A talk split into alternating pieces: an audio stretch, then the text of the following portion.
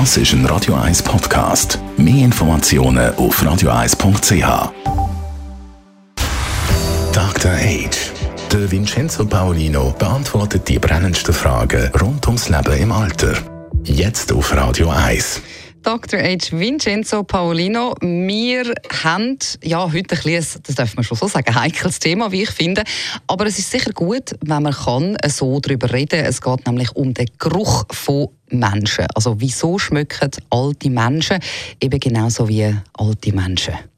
Ja, es ist eine Frage, die mir kürzlich so entgegenkam. Es gibt eine Studie, die herausgefunden hat, dass wir in der Lage sind, Menschen sind in der Lage, am Hand vom Geruch ähm, zu bestimmen, zu, zu, zu schmecken, zu fühlen, ob dieser Geruch derjenigen ist eines jungen Menschen oder eines alten Menschen. Die einen haben auch eigene Erfahrungen damit. Man geht zur Oma oder zum Opa und denkt, also das jetzt, der riecht jetzt wirklich wie ein alter Mensch. Und man hat dann in dieser Studie herausgefunden, woran das liegt. Also es gibt verschiedene biologische Prozesse, die zum Beispiel zur Fettabsonderung führen, Talgdrüsen. Da verändert sich die Zusammensetzung ein klein wenig und dann gibt es wie eine andere Zusammensetzung dieser äh, Abfallprodukte, also Abbauprodukte im Schweiß und die Kombination dann führt zu diesem äh, Geruch.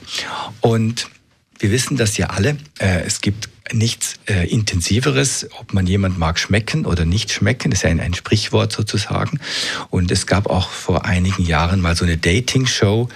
Und ich fand das so lustig, diese zwei jungen Leute, die miteinander auf dieser Decke saßen und dann sollten die sich kennenlernen und nachher haben sie die miteinander, also voneinander unabhängig interviewt.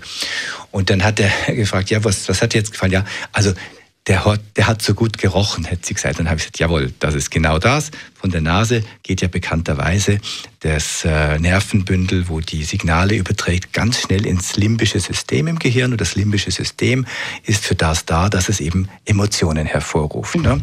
Oder wenn man beim Bäcker ist und es riecht nach Brot, sofort mhm. positive Emotionen. Also ich komme vom Thema ab, aber gleichwohl, ähm, man hat festgestellt, dass man den Geruch alter Menschen, dass man das äh, wahrnehmen kann. Mhm. Und nun ist die Frage, ja, was kann man da machen als Einzelner? Das trifft für Jüngere zu, die ähm, vielleicht, es gibt auch Krankheiten, die eine spezielle Ausdünstung machen können, auf das gehe ich jetzt nicht ein. Aber wenn man selber das Gefühl hat und man bekommt gesagt, äh, du, du riechst doch komisch und so, man kann immer etwas auch tun. Und ähm, Neben dem, dass man natürlich äh, Duschen und äh, äh, Duschgel und so weiter gibt es auch so Hausmittelchen, wie zum Beispiel ähm, Apfelessig kann man vor dem Duschen verwenden oder es gibt auch Chlorophylltabletten, die man nehmen kann. Also wenn einem, wenn jemand den Mut hat, einem zu sagen, dass man irgendwie komisch riecht, dann sollte man das schätzen und wahrnehmen und man kann wirklich auch etwas tun. Und als alter Mensch empfehle ich halt, dass man ähm, ganz wie gewohnt, wie früher, wie als man jünger war, die Körperhygiene weiterführt und sich nicht gehen lässt. Und ähm, ja, es gibt auch ganz gute äh, Duftwässerchen, die man weiterhin benutzen darf. Hm, das ist so absolut spannend und auch schön erklärt. Besten Dank, Vincenzo Paulino, Dr. H. Dr. H. Jeden Sonntag auf Radio 1. Unterstützt von Alma Casa, Wohngruppe mit Betreuung und Pflege rund um die Uhr. www.almacasa.ch